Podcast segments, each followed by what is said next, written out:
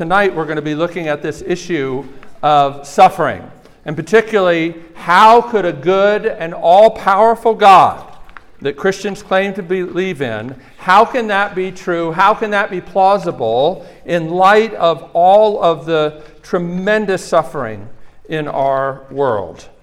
Uh, I'm sure you've heard this uh, thought, maybe, uh, well, I'm sure you've had this thought yourself. Uh, whether you consider yourself a Christian or not, uh, I think this is an issue that every one of us has to um, wrestle with and reckon with.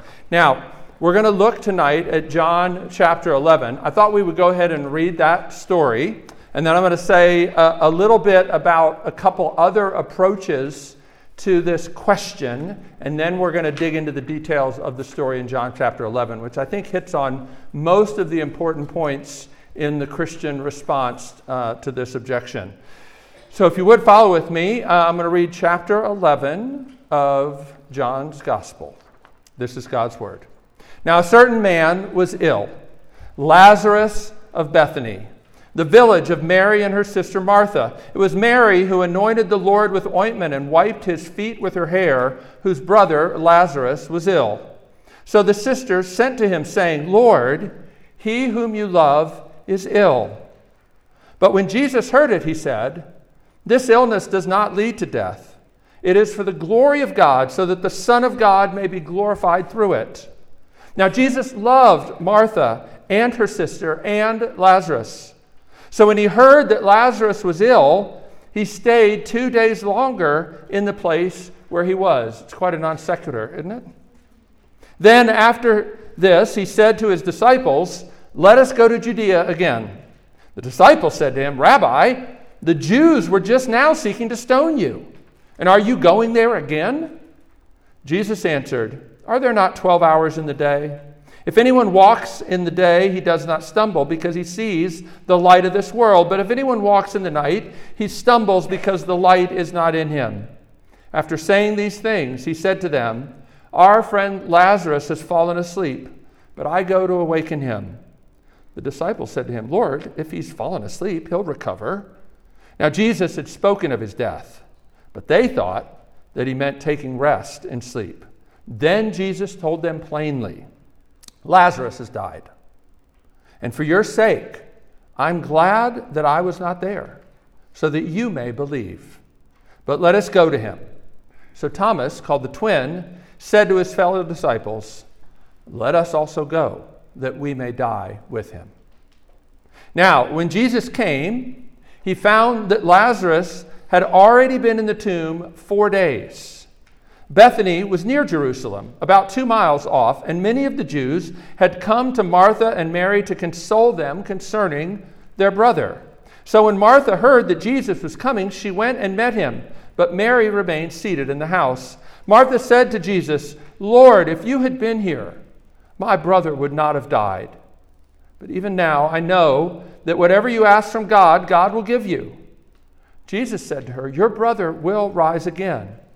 Martha said to him, I know he will rise again in the resurrection on the last day.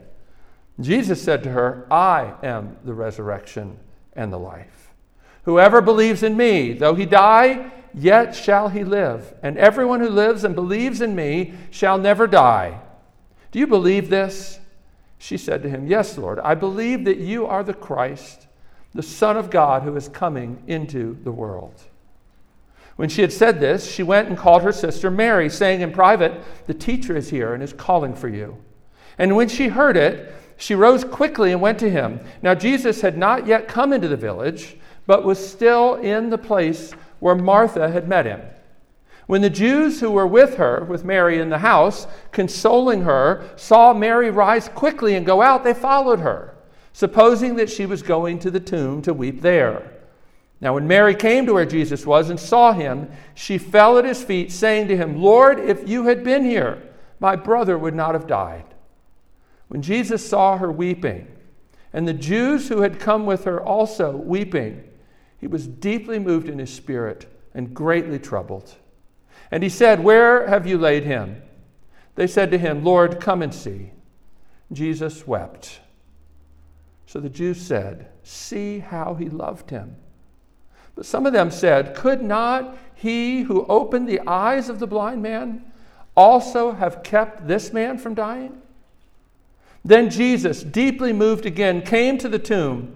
It was a cave, and a stone lay against it. Jesus said, Take away the stone. Martha, the sister of the dead man, said to him, Lord, by this time there will be an odor. I love the old King James. Lord, he stinketh. My kids used to love when we'd read that, read that story. Lord, by this time there will be an odor, for he's been dead four days. Jesus said to her, Did I not tell you that if you believed, you would see the glory of God? So they took away the stone. And Jesus lifted up his eyes and said, Father, I thank you that you have heard me. I knew that you always hear me, but I said this on account of the people standing around, that they may believe that you sent me. And when he had said these things, he cried out with a loud voice, Lazarus, come out. The man who had died came out, his hands and feet bound with linen strips, and his face wrapped with a cloth. Jesus said to them, Unbind him and let him go. Many of the Jews, therefore, who had come with Mary and had seen what he did, believed in him. But some of them went to the Pharisees and told them what Jesus had done. So the chief priests and the Pharisees gathered the council and said, What are we to do? For this man performs many signs. If we let him go on like this, everyone will believe in him, and the Romans will come and take away both our place and our nation. But one of them, Caiaphas, who was high priest that year, said to them, You know nothing at all. Nor do you understand that it is better for you that one man should die for the people, not that the whole nation should perish. He did not say this of his own accord, but being high priest that year, he prophesied that Jesus would die for the nation, and not for the nation only, but also to gather into one the children of God who were scattered abroad. So from that day on, they made plans to put him to death. Here ends the reading of God's word. So, as I said, the, um, the problem, briefly stated, is how could a good God, an all powerful good God, allow suffering? And I have to say, for many people, this is not just a philosophical, theoretical, abstract problem, it's an intensely personal one. They've been left broken by their own suffering, people close to them suffering, and the suffering of the world. We're more aware of the suffering of the world today than we ever have been in human history. And that has a weight to bear. And we must never suggest that the Christian solution to the problem of evil explains it away so that evil and suffering no longer hurts. The prophet Isaiah in chapter 5, verse 20, says, Woe to those who call evil good and good evil. And there are some Christians, particularly uh, from my own tribe, the Reformed uh, tradition, who have such a high view of God's sovereignty that at times you wonder if they're saying, because God is sovereign, evil isn't really evil, it's good in disguise. You must never say that. The scripture clearly cautions us against confusing those categories. And God's sovereignty does not eliminate good and evil as real categories. We need to take evil and suffering seriously and not offer silly, pat answers. But we can say something, at least theoretically. Now, you remember I said at the beginning of this series, for these various objections, there's always a personal aspect and a theoretical or philosophical abstract, uh, uh, aspect. And for some of them, the philosophical is more weighty, and for some, the personal is more weighty. Uh, for this one, it's a little of both. And so we need to not ignore the philosophical. I'll say something about that a little bit, and then we'll dig back into that story. What can we say about the theoretical objection? That if God is good and God is sovereign, how then can you explain evil and suffering? Tim Keller made this a point in his book, uh, Reason, not Reason for God, but um, Making Sense of God, an excellent book, by the way. He said, tucked away within the assertion that the world is filled with pointless evil is a hidden premise. Namely, that if evil appears pointless to me, then it must be pointless. This reasoning is, of course, fallacious. Just because you can't see or imagine a good reason why God might allow something to happen doesn't mean there can't be one. We see lurking within supposedly hard nosed skepticism an enormous faith in one's own cognitive facilities. If our minds can't plumb the depths of the universe for good answers to suffering, well, then there can't be any. This is blind faith of a high order. If you have a God, listen to this, if you have a God great and transcendent enough to be mad at because he hasn't stopped evil and suffering in the world, then you have at the same moment a God great and transcendent enough to have good reasons for allowing it to continue that you can't know. You have to at least be open to that possibility. Now, C.S. Lewis, many of you heard of him, actually came to a similar uh, realization. This is before he was a Christian, and he was uh, sort of holding up one of the main reasons that he wasn't coming to Christianity was this argument about suffering and evil and God.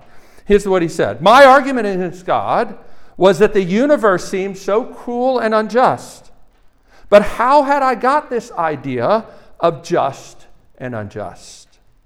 What was I comparing this universe with when I called it unjust? Of course, I could have given up my idea of justice by saying it was nothing but a private idea of my own. But if I did that, then my argument against God collapsed too. For the argument depended on saying that the world was really unjust, not simply that it did not happen to please my private fancies. Consequently, atheism turns out to be too simple. What's he saying? He's saying the only basis to say something is unjust is if you have some idea of justice that has to be rooted in something. And if you believe that everything that exists is a matter of time plus chance plus matter, then you can have no sense of right and wrong. Everything just is. You often see people that deny God capitalize nature. It's fascinating how often this happens, and people begin to think that the universe has a moral bent to it. But without God, if it really is just a matter of time plus chance plus matter with no purpose what all behind it, then the idea that things are unjust is really just a thinly veiled way of saying, I don't like it. But you can't say it's unjust. That's what Lewis came to understand.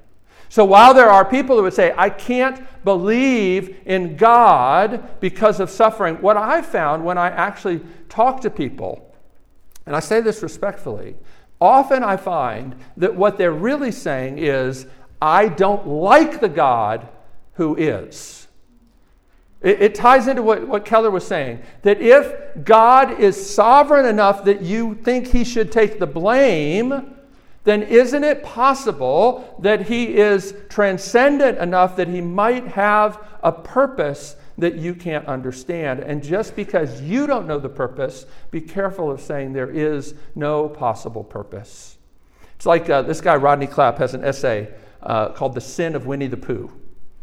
It's an awesome essay, The Sin of Winnie the Pooh.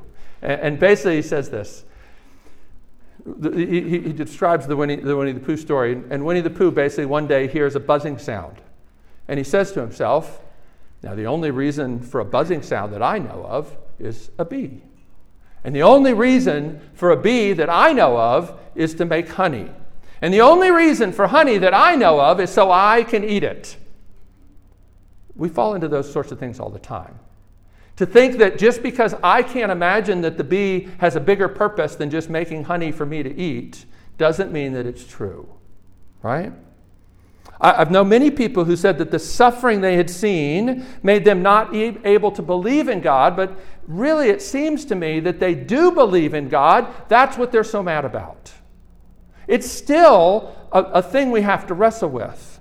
But I think it helps to name what is probably actually going on in a lot of cases. We don't like the God who is and refuse to worship him because we feel he's a monster.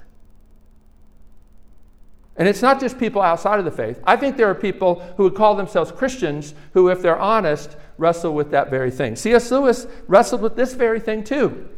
Uh, not before he became a Christian, but after he was a Christian.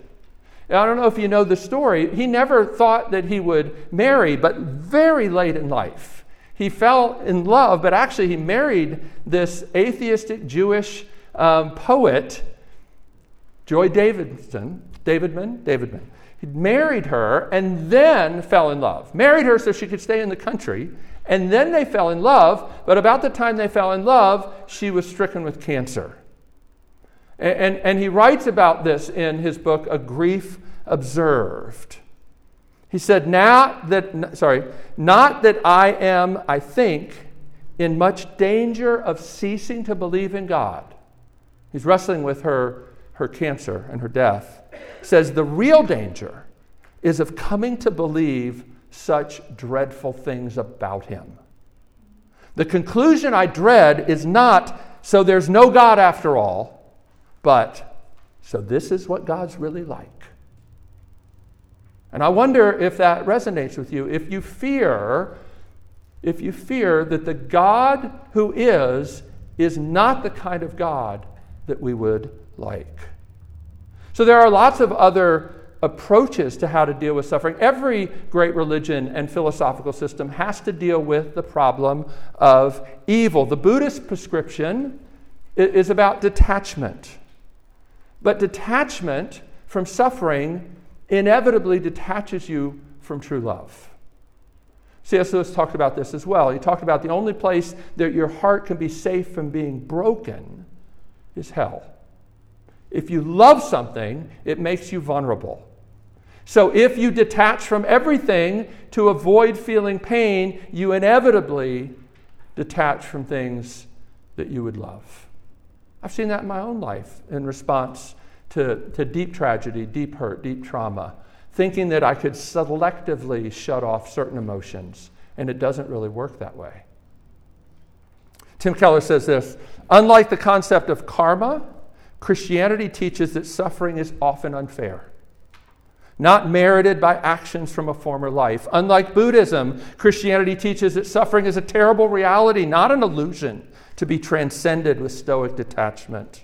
Unlike ancient fatalism, such as the Greek Stoics or other shame and honor cultures, Christianity finds nothing particularly noble about suffering. It should not be welcomed, it's an evil. Yet, unlike secularism, Christianity teaches that suffering can be meaningful, that it can make you something great. So, what does Christianity have to offer? I think this story in John 11 is one of the best places to see this. This is the passage that Tim Keller chose to preach in New York City the Sunday after 9 11. I believe this is the passage I talked about the Tuesday night after the Covenant shooting. The next night, right? Because the, the shooting was on a Monday. How could I forget?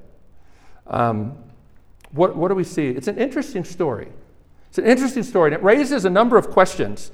The first is why does Jesus wait? Why does Jesus wait to go see his friend? He hears that his friend is sick. Why does he wait? And then why does he respond to the same question from Mary and Martha? They say the exact same thing to him, yet he responds differently to them. They get different answers. Why? Let's dig into this. Why does Jesus wait? Well, if you look at the, at the passage, you see that he says that this situation will lead to the Son of God. That's Jesus' title for himself. It will lead to the Son of Man, sorry, Son of Man being glorified. Though we're going to actually have to wait to the end of the story to see the fullness of what this means. But John tells us that Jesus does not delay because he's indifferent to pain and suffering. He says, Jesus loves Lazarus. And the sisters in verse 3, they know that Jesus loves Lazarus. They say, The one you love is sick. So he doesn't wait because he's indifferent to suffering. And I think that's very important for us to see. Because I think often we wrestle with God's seeming inaction. Why doesn't he intervene? Why doesn't he take action? And if he does take action, why does he wait so freaking long? So much of the time, right? He also doesn't wait because he's afraid of the Jewish leadership. Though, as the disciples understand, that's a legitimate concern. As a matter of fact, they're like, Why would you go back into Judea? We go back into Judea, they're going to stone you. And Thomas basically is resigned to it. He says, Well, guys, if he insists, let's go with him to die. They think this is it. Okay? But Jesus isn't afraid at all. He doesn't delay because he's trying to steel up his courage so he can go back into Judea. Not at all. What's helpful to understand, if you figure out the timing, by the time Jesus gets there, Lazarus has been dead four days. What does that mean? That means it took two days to get there, two days for the messenger. Even if Jesus had left the moment that he was told about Lazarus, Lazarus would have been dead when he got there. What that means is Jesus waits so that there will be no question that Lazarus is irreversibly dead. See, the Jews had this belief that the soul hovered over the body for three days. On the fourth day, it was over. There was no chance of reversing this. Jesus deliberately waits so that when he goes back, everybody will say, There is not a chance in Hades that Lazarus is coming back. Lazarus would have been dead anyway, but Jesus says he's glad that he wasn't there so that it would result in his disciples believing. Why does he give different responses to Mary and Martha? Martha gets truth, and Mary gets tears. And, and I suspect most everybody in this room prefers one or the other when they're suffering. And I, pref- I, I, I, suspect most of you like to offer comfort in one way or the other. But Jesus shows us that both are needed. He also shows us that He is a wonderful counselor who knows what is needed for each person at each time. But you have to have both of those tools in your toolbox. You actually have to have truth and tears. It's not just enough to have Jesus weep with you, you also need to know what's real and what's true and what's going to happen. But it's not enough just to know what's going to happen. You also need to know that He cares, that He's been there, that He is a man acquainted with grief, a man of sorrows. Tim Keller puts it this way We will never be healed without both truth and tears. Truth alone says, buck up, pull yourself together. Tears alone says, I don't know why there's evil. Perhaps there are no answers, but I'll weep with you in the midst of this evil and suffering. But for true healing, we need both. And in Jesus, we have both. John's gospel actually begins by saying, Jesus came from the Father full of truth and grace. And the challenge in understanding who Jesus really is is to not make him into our image, thinking that he's one or the other because we really prefer him to be one or the other, but understanding that he is both, full of grace and full of truth. But here's the key to this story he does more than weep. And in his rage, that's right, I said rage, we see what he came to do. It's beautiful to know that Jesus himself has wept in the face of death and brokenness. Jesus was more broken over the brokenness of this world than you and I can ever be because he knew what it was supposed to be like more than we can even imagine. It's beautiful to know that Jesus has wept in the face of death. It's life giving to know that he does more than that. Now, the translators struggle with this passage. They struggle with this passage. They're a little afraid to make Jesus one who rages. But the word there in verse 33, deeply moved in spirit, is a, is a strong word. It, it's a word that's used actually pretty commonly outside of the New Testament. And it literally means to snort or bellow with anger like an animal. It's the, it's the word you would use of a warhorse who's pawing at the ground about to charge into battle. That's the word. And that's the word used twice in this passage about Jesus, which does raise the question is your Jesus like that? Does your Jesus get mad about stuff? Does he rage? Jesus rages here. About the only translation that doesn't wimp out is The Message by Eugene Peterson. I know some people don't like the message. I think at times it's really brilliant. Eugene Peterson translates John 11:38 as quaking with rage. And that's what you need to see here about Jesus. Why is he angry? What is he weeping about? And it can't be just about Lazarus. It can't be. He knows he's about to raise him. He's known from the very beginning that he was going to raise him from the dead. But look at the scene. He's got Mary and Martha with him. And who else? He's got all the Jews that have come around. Now, Wendy and I live, to, live next door to Kurdish folks. And there's a particular way that people from the Middle East um, come around one another in times of death. I remember when we first moved in, Wendy will remember this. Um, I think it was the brother of the patriarch of that family died in a farming accident over in Iraq. And one of the sons who spoke better English came over and knocked on our door. We were new to the neighborhood. And he said, There are 5,000 Kurds in this area, and there will be a representative from every family that will come by our house in the next few weeks. It's remarkable. That's what's going on here. All the Jews have come out and they're all around weeping. Jesus is seeing the weeping of the world. He's not just seeing this one funeral that he's about to turn upside down. He's seeing all the funerals, all the brokenness. He's saying, if you will, death. Let's go. He's quaking with rage, and he is going to take on death itself. Because you know what? This is what seals his death warrant. And he wasn't stupid, he knew that. If his disciples thought he forgot, they reminded him. Remember? If you go back to Judea, they're going to want to stone you. What do you think they're going to do when Jesus raises this guy from the dead, who's been dead for four days, with everybody around? He even prays out loud. His prayer is almost comical. You know, I know that you hear me. I'm just saying this out loud so that everybody else knows.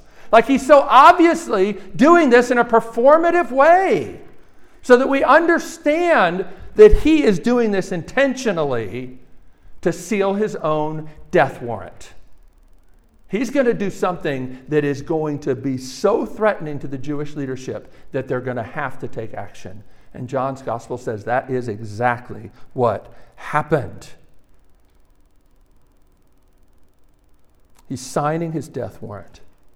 He knows, as Tim Keller says, that to interrupt this funeral is to bring on his own and he does it anyway. He does it anyway.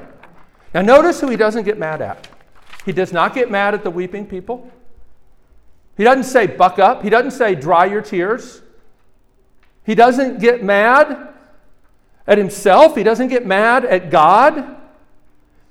He knows that God did not create a world to die. But since sin has entered the world, those who love much must suffer much.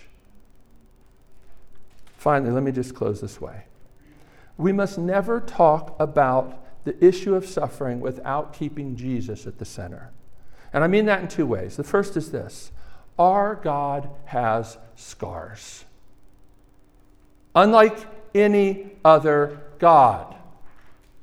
Buddha looks at the world, doesn't even really look at the world. Buddha is always pictured with his eyes closed, smiling, rising above it.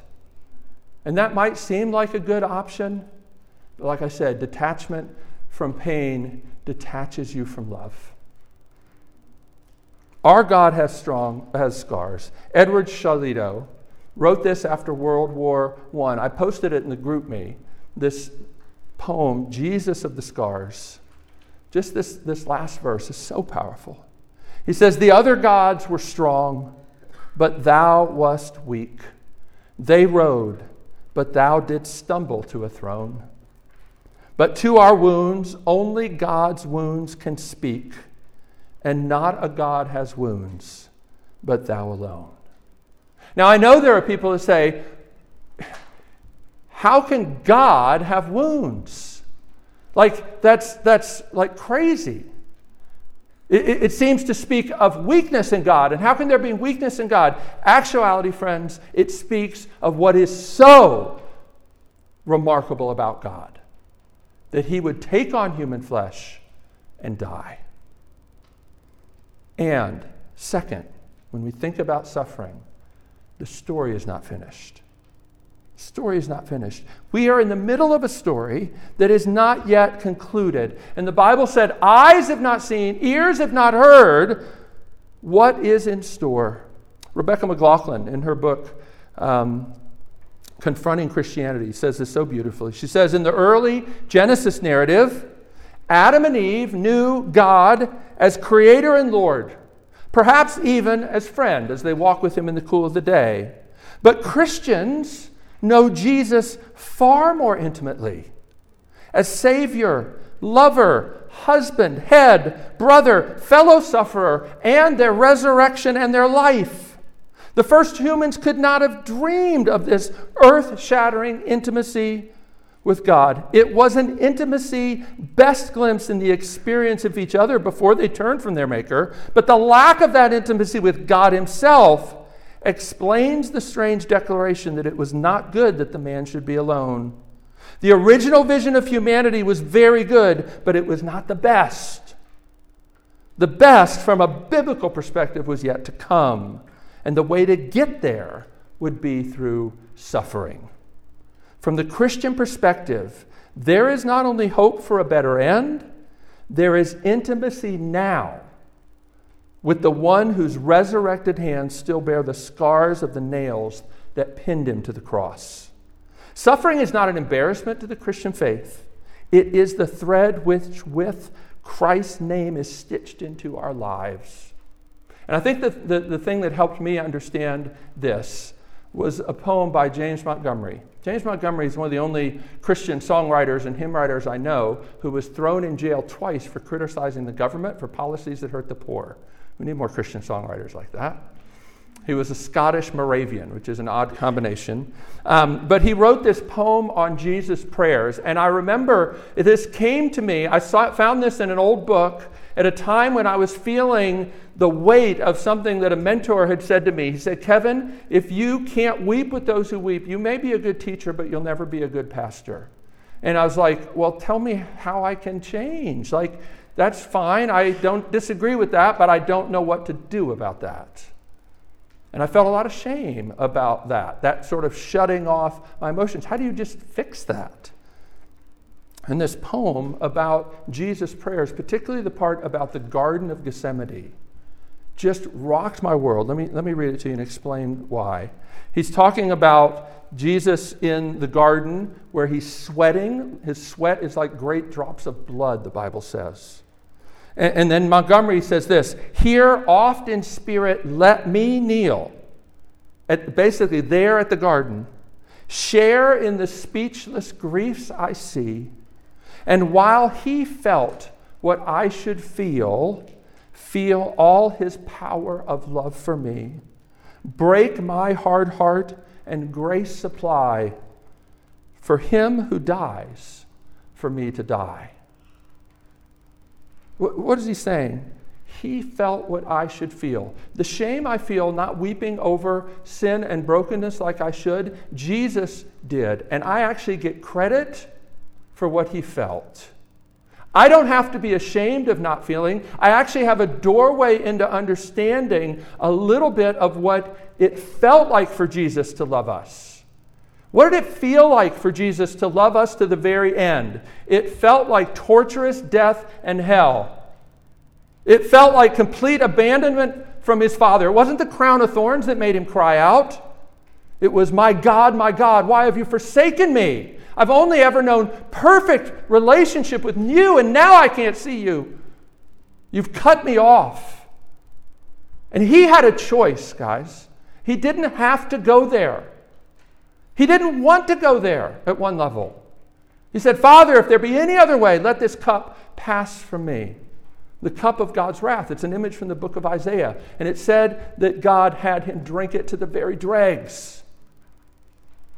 Here's the thing there are things in your life that are so painful that you would do anything to not go there again. And what I want you to understand is Jesus went there, and he went there willingly and intentionally. And those things that you're so afraid to feel, that actually feel like a barrier to understanding the love of God, are actually a doorway into understanding a little bit of what it felt like for him. And even beyond that, it takes a whole community to begin to understand what the love of Jesus really felt like. And every one of your stories of pain teaches us and helps us understand a little bit more of what Jesus' love felt like for him. That's how you enter into the love of God. That's what Rebecca means when she talks about suffering is not an embarrassment to Christianity. It actually is the thing that knits the gospel and the image of Christ into our lives. And Jesus still has the scars. Isn't that remarkable? Like in his perfect, glorified body, he still has wounds. That changes forever the way we think about suffering. That Jesus actually takes them on and continues to bear those marks. Let's pray together.